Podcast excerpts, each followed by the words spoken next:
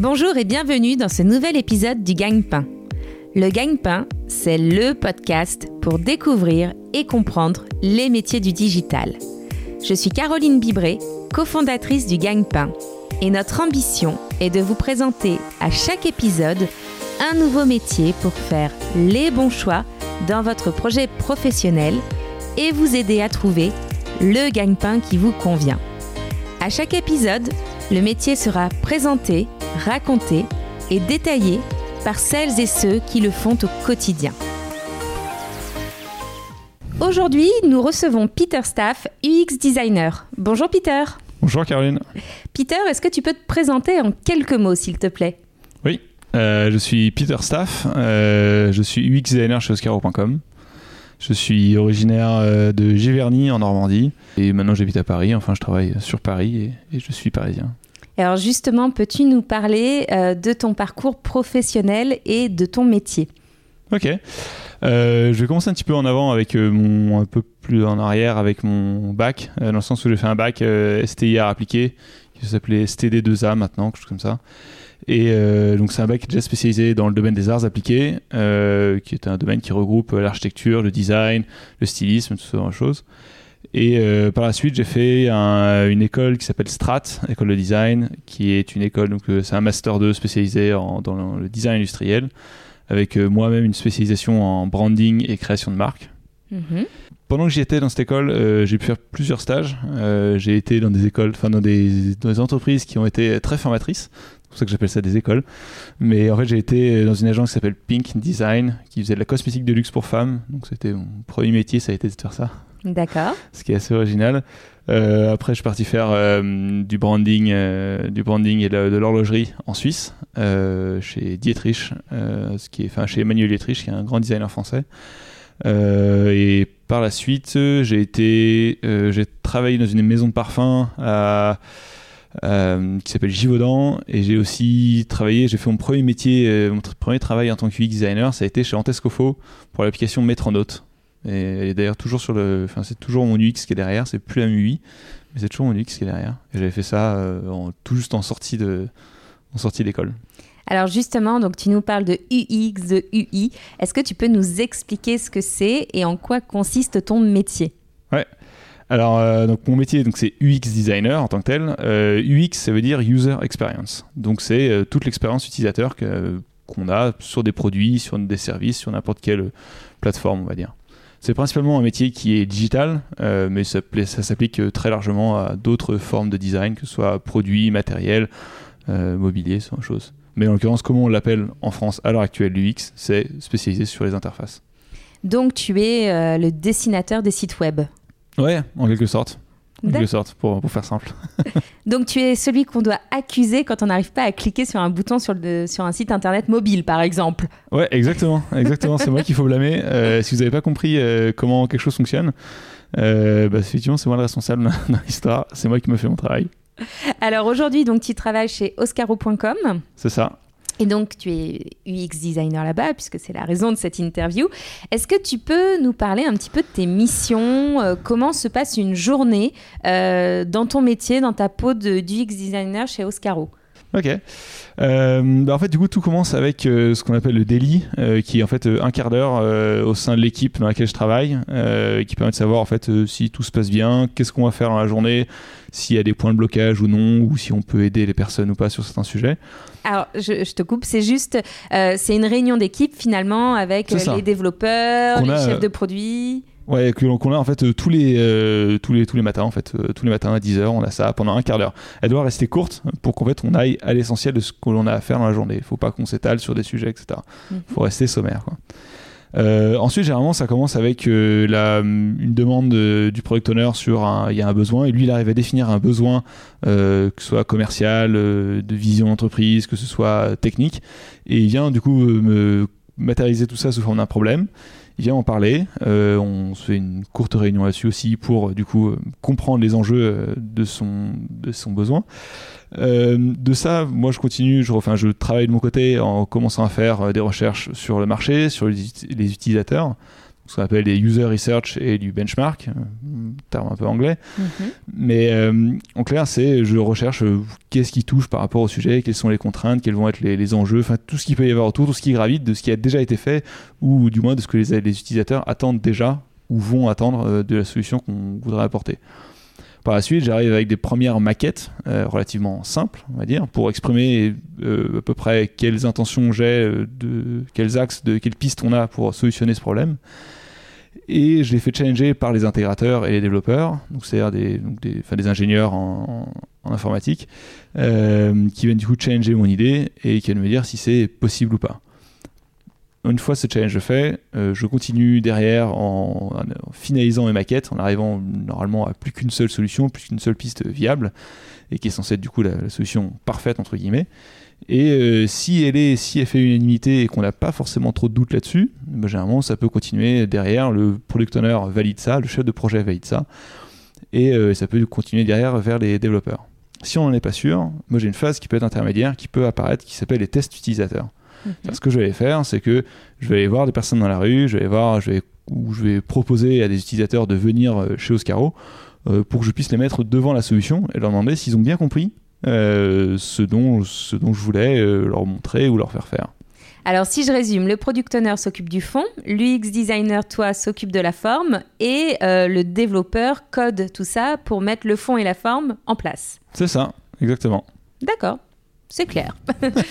et alors, ça y est, on arrive sur la question gagne-pain, parce qu'on parle de tes missions. Peux-tu nous dire combien ça gagne un UX designer? Alors, euh, pour, un, pour un junior, c'est dans les alentours de 35-40 000 après l'année brute, euh, en France du moins. Euh, et pour un senior, ça peut monter jusqu'à 50-55 euh, 000 relativement facilement. En fait, c'est tant qu'on a une, appétence assez forte pour l'UX et qu'on maîtrise le sujet, ben, effectivement, ça, peut avoir beaucoup de valeur pour certaines entreprises. Alors, tu parles de junior, tu parles de senior. Justement, peux-tu nous parler un petit peu des évolutions possibles de ton métier, euh, des passerelles qui sont éventuellement possibles, des débouchés Voilà, quand on est UX designer, est-ce que tu as une idée de qu'est-ce qu'on peut faire par la suite? Comment on évolue? Euh, généralement, ça évolue en fait vers des. On, évolue plus dans, la gestion d'équipe et dans la, la coordination d'équipe, on, va dire, ou entre équipes. Euh, du coup, il y a à peu près deux pistes possibles. Il la première, c'est d'être beaucoup plus orienté produit, donc c'est-à-dire de, passer ce qu'on appelle product designer, ou du moins, euh, ou pas forcément product owner, mais du moins responsable produit design. Euh, donc ça c'est une des premières pistes quand on veut s'accentuer vers le côté euh, service UX. Ou alors euh, l'autre partie c'est devenir directeur du design, responsable du design dans une entreprise. Et en fait du coup ça englobe généralement l'UX mais ça va aussi englober d'autres métiers type graphiste ou alors web designer. Donc du coup c'est à peu près deux pistes possibles qu'on peut avoir dans le métier. Alors on entend bien à travers euh, tes explications qu'il y a un côté artistique euh, aussi dans ton métier. Euh, quelles sont les trois compétences clés à avoir pour être UX designer? Je pense que pour être UX designer, la première chose c'est être curieux. Enfin, il faut, il faut poser des questions, il faut savoir les poser. Euh, dans le sens où euh, il y a à peu près deux composantes majeures dans l'UX qui est la première c'est euh, connaître les métiers des autres, enfin connaître tout ce qui se passe autour. Donc c'est-à-dire qu'il faut connaître et comprendre comment l'aspect, enfin l'aspect commercial, l'aspect on va dire vente et euh, vision d'entreprise. Euh, donc c'est-à-dire il faut gagner de l'argent, il faut que ça rapporte de l'argent quand on parle pour une entreprise, mais quand c'est pour des associations, c'est au moins euh, quelle est la, vocation de l'entreprise. Donc ça c'est connaître cette première partie du métier et la deuxième partie c'est connaître le métier du, de l'ingénieur, du développeur ou de l'intégrateur puisqu'en fait, il ne faut pas leur proposer des solutions impossibles à, à, résoudre, il faut être capable de leur proposer les bonnes solutions. Donc il faut connaître l'entièreté du scope qui nous entoure, donc c'est-à-dire une grosse partie euh, de, l'entreprise. Il faut pas forcément être expert, il faut pas savoir exactement comment on va le faire dans les détails, mais il faut au moins savoir de manière générale comment ça marche. Et ben, ça, ça passe surtout par la curiosité. Mm-hmm. Euh, fait, donc ça, c'est, ouais, je pense que la curiosité, c'est, l'élément principal. Euh, ça, aussi, ça touche aussi euh, la culture euh, art, enfin graphique, artistique qu'on peut avoir. suivre les tendances, j'imagine. C'est ça, suivre les tendances, mais aussi connaître d'où ça vient, d'où vient une tendance, comprendre pourquoi il y a telle ou telle tendance qui apparaît, ou pourquoi les gens, enfin pourquoi les utilisateurs tendent vers tel ou tel type d'attente. ça, c'est une, c'est une très bonne. Enfin, il faut être curieux là-dessus. Donc, ça, c'est plutôt de la curiosité sociologique et historique. mais ça permet en fait de définir l'avenir. Enfin, c'est avec le passé qu'on définit l'avenir, donc du coup, il faut les connaître, quoi. Et par rapport aux tendances, euh, quelles sont celles de 2021 par exemple? Quand tu vas, as un client qui arrive, qui te demande un site euh, pour dans deux mois, euh, quelles vont être les grandes tendances que tu peux leur conseiller aujourd'hui? L'une des tendances qui est devenir la plus importante qu'on a à l'heure actuelle dans le web, c'est principalement faire ce qu'on appelle du mobile first. Donc c'est de penser mobile d'abord et après de penser ordinateur fixe, enfin desktop qu'on appelle. Euh, pourquoi? C'est parce que euh, la raison, elle est assez simple, c'est il y a de plus en plus d'utilisateurs sur le mobile. Euh, c'est accessible de partout, de notre poche. on l'a tous et on le fait tous. tandis qu'à l'ordinateur, on ne va pas sur tous les sites avec notre ordinateur, on va que sur certains sites. On y va, sur, beaucoup moins sur certains sites avec, avec notre ordinateur. Donc le mobile first, c'est une des choses les plus importantes et c'est plus une manière de penser et de concevoir plus que réellement une tendance. Après, mhm. bien sûr, avec le fait que beaucoup de gens se mettent à penser mobile first, bah, du coup, ça crée une tendance. Alors, je vous conseille d'aller euh, sur le site mobile d'oscaro.com. Si c'est pas bon, je vous donnerai les coordonnées qu'il faut contacter. N'hésitez pas. Ça, c'est pas cool. Mais oui, effectivement, c'est l'un des mots d'ordre qu'on a en design chez Oscaro. C'est penser mobile first. Et, euh, aussi, c'est en fait, c'est toujours plus facile de concevoir en desktop. Du coup, euh, mobile, il y a beaucoup plus de contraintes. il y a plein de formes de, de devices, de, table, d'écran. Et du coup, c'est beaucoup plus compliqué d'arriver avec la bonne solution pour un écran euh, puisqu'en fait elle va pas forcément fonctionner sur tous les autres écrans. Donc c'est important d'avoir cette transversalité et d'être capable d'arriver à, la, solution la plus compacte et la plus efficace. Alors justement, peux-tu nous parler des difficultés que tu rencontres euh, dans ton métier? Donc on entend qu'il y a l'adaptation euh, aux tailles d'écran. Est-ce qu'il y en a d'autres? Euh, Ouais, il y a tout ce qui est l'adaptation aux nouvelles technologies, dans le sens où, surtout dans le web, ça en perpétuer l'évolution et en fait ça dépend énormément des, bah, des grands, enfin des Google Chrome, des Microsoft Internet Explorer pour ne pas dire, mais des Firefox, etc. De toutes ces, entreprises qui du coup mettent à jour leur, leur navigateur par rapport à leur technologie pour arriver à plus de fluidité, avoir de meilleures performances. Et il faut être capable d'adapter sa technique derrière. Et adapter sa technique, ça veut dire aussi revoir son design system, revoir sa manière de concevoir les solutions sur ses propres navigateurs. Et quelle est la tâche euh, que tu préfères faire dans ton métier? Quelle est l'activité où quand on te dit euh, Peter, il faut que tu nous fasses ça, tu fais ouais, trop cool euh, Moi, j'avance, c'est la, recherche utilisateur. dans le sens où c'est ce qui est le plus intéressant. Il faut aller parler, faut aller parler du monde, c'est toujours cool, parler à des utilisateurs. Et c'est là qu'on a les plus belles surprises, j'ai envie de dire. Enfin, en vrai, c'est, c'est là où tout ce qu'on pense savoir ne l'est pas. Et qu'en fait, euh, chacun sa manière de penser ou de prendre ou de, de percevoir un objet ou, un produit. Et euh, en l'occurrence, c'est pour ça que tout à l'heure tu disais, bon, bah, c'est quelque chose, si j'ai pas compris euh, pourquoi il fallait cliquer à cet endroit-là pour faire l'action nécessaire, et ben, c'est que le design est mauvais et pas que l'utilisateur est mauvais. Donc c'est pour ça qu'il faut vraiment se pencher sur l'utilisateur et savoir qu'est-ce qu'il attend, qu'est-ce qu'il veut pour lui proposer la meilleure solution possible. Et c'est un vrai challenge. C'est, vraiment complexe parce que du coup, l'exemple de Scaro, c'est on a 10 euh, millions d'utilisateurs par mois, donc euh, c'est difficile de tous les interviewer tous les mois, c'est tout qui change. Donc euh, on peut pas se dire bon bah il faut en interviewer 5 et puis ça suffira. Non, il faut rentrer dans les détails, il faut regarder de manière quantitative, donc regarder l'entièreté de, tous les utilisateurs de manière assez concrète.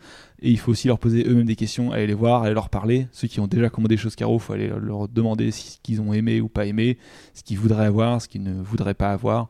Et ça leur poser des questions. Et ça, c'est quelque chose de super intéressant. On apprend, à chaque fois qu'on fait ça, on apprend des, des nouvelles manières de voir. Et en fait, ça remet souvent en cause euh, ce qui est un peu en amont, c'est-à-dire tout ce qui est la partie business et tout le besoin, en fait. Il est souvent remis en cause par rapport à ça. C'est vrai que des fois, on va être guidé par euh, la technique, par la technologie, on va dire, bon, en logistique, on va faire telle ou telle manière de, présenter ou de, présenter sur le site puisque c'est plus facile pour nous. Et on va vite se rendre compte que généralement, ça pose plus de problèmes à l'utilisateur que ça, ne, que ça lui fait gagner. Et là, on risque de détruire le taux de conversion, etc. Enfin, on risque d'arriver avec une mauvaise solution. Donc, il faut reprendre ça dans le, dans le contexte de l'utilisateur. Et alors, comment tu l'as fait, cette recherche d'utilisateurs? Où est-ce que tu les trouves? Euh, bonne question. Euh, en réalité, moi je vais souvent euh, dans la rue, je vais, j'aime bien, j'aime bien le faire avec des gens que je connais plus ou moins. J'aime bien, j'aime bien que ce soit pas des gens qui soient réellement dans mon entourage, mais des gens qui soient un peu autour, qui gravitent. puisqu'en fait, ce sont des personnes qui vont vouloir vous écouter, vouloir vous aider, mais sans forcément être biaisés. Et, euh, et du coup, c'est super intéressant. Et en fait, il y a généralement, quand on touche autour de son. Enfin, dès qu'on ça- on agrandit un petit peu son cercle de. Pas de connaissances, mais de d'utilisateurs, euh, généralement, on va tomber sur des, des cas un peu particuliers, c'est-à-dire euh, des personnes qui sont un peu plus âgées, un peu plus jeunes, un peu plus, qui ont un peu plus de facilité ou pas avec les ordinateurs. Tout à l'heure, quand tu nous parlais de ta journée type, tu nous expliquais que tu faisais des maquettes notamment. Est-ce que tu peux nous parler des outils que tu utilises dans ton métier? Euh, les outils que j'utilise, donc c'est généralement euh, Figma, qui est un des outils les plus utilisés. C'est un logiciel qui permet de créer en fait des, maquettes, des maquettes euh, de digitales d'interface assez facilement, puisqu'il fonctionne en fait un peu comme Photoshop ou Illustrator pour ceux qui connaissent, mais il les synthétise d'une autre manière qui est vraiment orientée UX, UX UI. Euh, donc ça c'est l'outil principal. Après euh, un carnet, un stylo et euh, et les bonnes questions et un bon regard critique, c'est très utile pour aller poser les bonnes questions aux utilisateurs. Et pour tout ce qui est benchmark, connaître, connaître ce qui se fait dans le marché, enfin, par rapport à la solution, généralement un, un navigateur web suffit largement. Ou alors, quand on parle du web, on utilise un navigateur web. Mais en vrai, c'est euh, n'importe quelle euh, autre solution est une bonne, euh, est un bon outil euh, pour challenger notre propre vision des choses. Donc finalement, c'est un peu des outils qu'on peut utiliser euh, à distance, en télétravail. Donc est-ce que c'est euh, donc voilà, c'est un métier qu'on peut faire euh, en étant à l'autre bout du monde. euh, en- ça. Voilà, il n'y a pas d'obligation d'être à un endroit fixe pour être UX designer. Ouais, exactement. Euh, je travaillais plus de six mois euh, pendant, euh, pour des clients euh, aux États-Unis. Euh, et en fait, j'ai eu aucun souci. Je faisais depuis euh, le haut de- en haut de la montagne en Auvergne. Ça suffisait largement. En fait, j'avais tout ce qu'il me fallait. J'avais juste un ordinateur, une connexion Internet. Et puis, euh, bon, bah, faut se réveiller à des horaires différents quand on est à l'autre bout du monde, mais c'est pas très grave. Ça passe. Ça, ça permet de voyager un petit peu à distance. en quelque sorte, ouais, effectivement. Et, bah, en soi, c'est vrai que c'est c'est un des gros avantages, c'est qu'on pourrait travailler un peu de n'importe où. Après, trouver des utilisateurs, enfin, toute la partie recherche utilisateur, on va dire ce qu'on appelle euh, qualitative, donc c'est-à-dire poser des questions réellement aux personnes. Euh, quand le sujet est très local, ben, il vaut mieux être dans les parages, il vaut mieux poser aux vrais utilisateurs et pas à des potentiels utilisateurs dans une autre langue avec une autre culture. Généralement, il vaut mieux rester à peu près dans les, dans les mêmes zones. Euh, mais ça reste en soi largement, largement réalisable, puisqu'en fait, il faut juste leur poser le problème de manière un peu différente quand on est à l'étranger. Mais on peut, on peut trouver des, des réponses à, nos- à nos questions là-dessus. Mais l'idéal, c'est d'être euh, avec les vrais utilisateurs, face des vraies personnes. Et alors, est-ce que euh, l'UX design pour tes clients américains, c'est la même chose que l'UX design pour tes clients français? Ouais, complètement. Euh, L'UX design, c'est un métier très jeune euh, qui date on était, bah, de l'arrivée du web. hein. C'était avant on appelait ça des web designers. Après, ça a été séparé entre web designer, UI et, et UX. Donc, euh, c'est effectivement c'est un métier qui est très jeune. Donc, euh, et puis ça date, euh, ça, vient des États-Unis principalement. En fait, c'est la, c'est principalement la Silicon Valley qui a fait développer toute cette partie-là.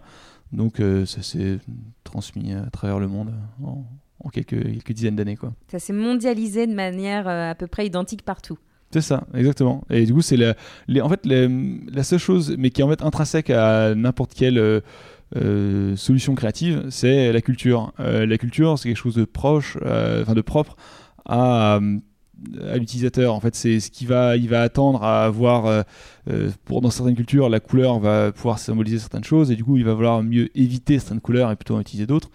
Donc, il faut juste prendre en compte ces éléments-là, il faut juste être au courant de tous ces éléments culturels, sociologiques qui sont intrinsèques aux utilisateurs et euh, pouvoir les, euh, bah, les prendre en compte dans la solution, arriver avec la bonne solution pour pas les frustrer. Quoi. Et alors, peux-tu nous parler de la différence entre un UX designer et un UI designer I pour interface? Ouais, c'est ça. Euh, L'UX designer va être beaucoup plus orienté sur les recherches utilisateurs, euh, sur euh, qui est l'utilisateur, qu'est-ce qu'il fait, qu'est-ce qu'il attend, pourquoi il utilise le, le service ou le produit. Tandis que lui, l'UI designer, donc user interface, euh, celui-ci va beaucoup plus se baser sur la, la- la partie esthétique et visuelle euh, de la solution. Ok. Est-ce que tu aurais un livre, un site internet, une formation euh, à nous recommander pour en savoir plus sur l'UX design? Euh, pour tout ce qui est de l'UX design en tant que tel, euh, en réalité, il y a beaucoup d'articles qui existent sur Medium ou un petit peu sur LinkedIn aussi en français si vous n'êtes si vous n'êtes pas forcément trop anglophone. Mais Medium est une bonne base pour connaître ce qui se passe sur le, sur le UX. Après, il y a des formations qui existent. moi, j'en ai jamais fait, puisque du coup, j'ai fait, un, fait un master assez poussé déjà sur le design, donc ça m'a permis un peu d'éviter ce genre de choses. Il n'y a pas de. Enfin, ça, vous les chercher en soi, regardez un peu les critiques qu'il peut y avoir dessus. Euh, moi, je ne connais pas particulièrement sur l'UX en particulier. Après, sur le design de manière générale, effectivement, il y a de très bonnes écoles. Euh, Strat est une super école qui fonctionne comme le Bauhaus, euh, donc pour ceux qui s'y connaissent un petit peu, qui est du coup extrêmement philosophique et très, très, très posé sur l'ouverture d'esprit. Donc, très porté sur l'ouverture d'esprit. Donc, c'est une bonne, c'est un bon, un bon moyen d'en apprendre plus sur le design de manière générale. Il y a un très bon livre qui existe euh, sur comment le design fonctionne et euh, d'où vient le design et quelles ont été à peu près les évolutions qu'il y a pu y avoir dans les 50 dernières années.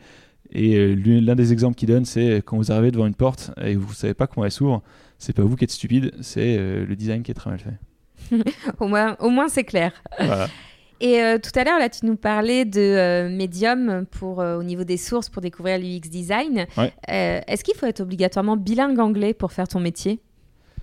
Euh, c'est pas nécessaire, puisque du coup, en l'occurrence, en France, on est très porté sur le, la langue française. Euh, mais effectivement, c'est un plus. Moi, je pense qu'en général, c'est un plus de parler au moins une ou deux autres langues. Donc, euh, ça permet bah, d'avoir de, des informations qui viennent de l'autre bout du monde, d'apprendre de ce qui se passe chez des entreprises qui dépensent des millions, voire des milliards tous les ans pour améliorer leur UX, sans parler des GAFA. Mais voilà, si vous voulez en savoir plus, vraiment, euh, c'est il y a quelques Français qui rapportent à peu près ce qui se passe ou ce qu'ils apprennent dans, les, dans ces entreprises-là. Mais en vrai, les, les plus grosses sources d'informations ou de, euh, d'informations pour tuer un peu l'incertitude, euh, c'est, toutes les personnes qui travaillent dans, dans ces entreprises-là, tous les GAFA, enfin Google, Apple, Facebook, Amazon, ils ont des recherches utilisateurs qui sont extrêmement poussées avec des budgets quasi illimités. Donc, ils en apprennent beaucoup plus vite beaucoup plus et plus vite que nous. ok. Et pour terminer cette interview, as-tu un conseil à donner à toutes les personnes qui aimeraient faire ton métier? Euh, Ouais, en fait, bah, un conseil, euh, plus, euh, plus une curiosité. Enfin, renseignez-vous et regardez que c'est un super métier. je décris assez souvent mon métier comme un comme quoi on paye encore à dessiner alors que je le, faisais en cours et que je faisais j'allais en heure d'école pour ça mais euh, c'est un métier qui est créatif et qui, en fait, qui nous laisse énormément de liberté. On a le moyen de s'exprimer, on a la liberté de penser ce que l'on veut d'une solution et, euh, et, en fait d'apporter quelque chose de meilleur dans le monde. Donc euh, c'est un des rares métiers, je pense, à avoir cette opportunité-là. Et les contraintes sont suffisamment légères pour ne pas être totalement enfermé dans des enfermé créativement quoi. Très bien. Merci beaucoup Peter. À bientôt. Ouais, à bientôt. Merci. Merci beaucoup d'avoir écouté ce nouvel épisode du Gagne-Pain. Si vous aimez le Gagne-Pain, laissez-nous 5 petites étoiles sur votre application de podcast ou de streaming préférée. N'oubliez pas de vous abonner et vous pouvez nous écrire ou nous envoyer vos suggestions et commentaires sur legagnepain.fr. Retrouvez-nous également sur les réseaux sociaux pour suivre notre actualité et à bientôt pour un nouvel épisode du Gagne-Pain.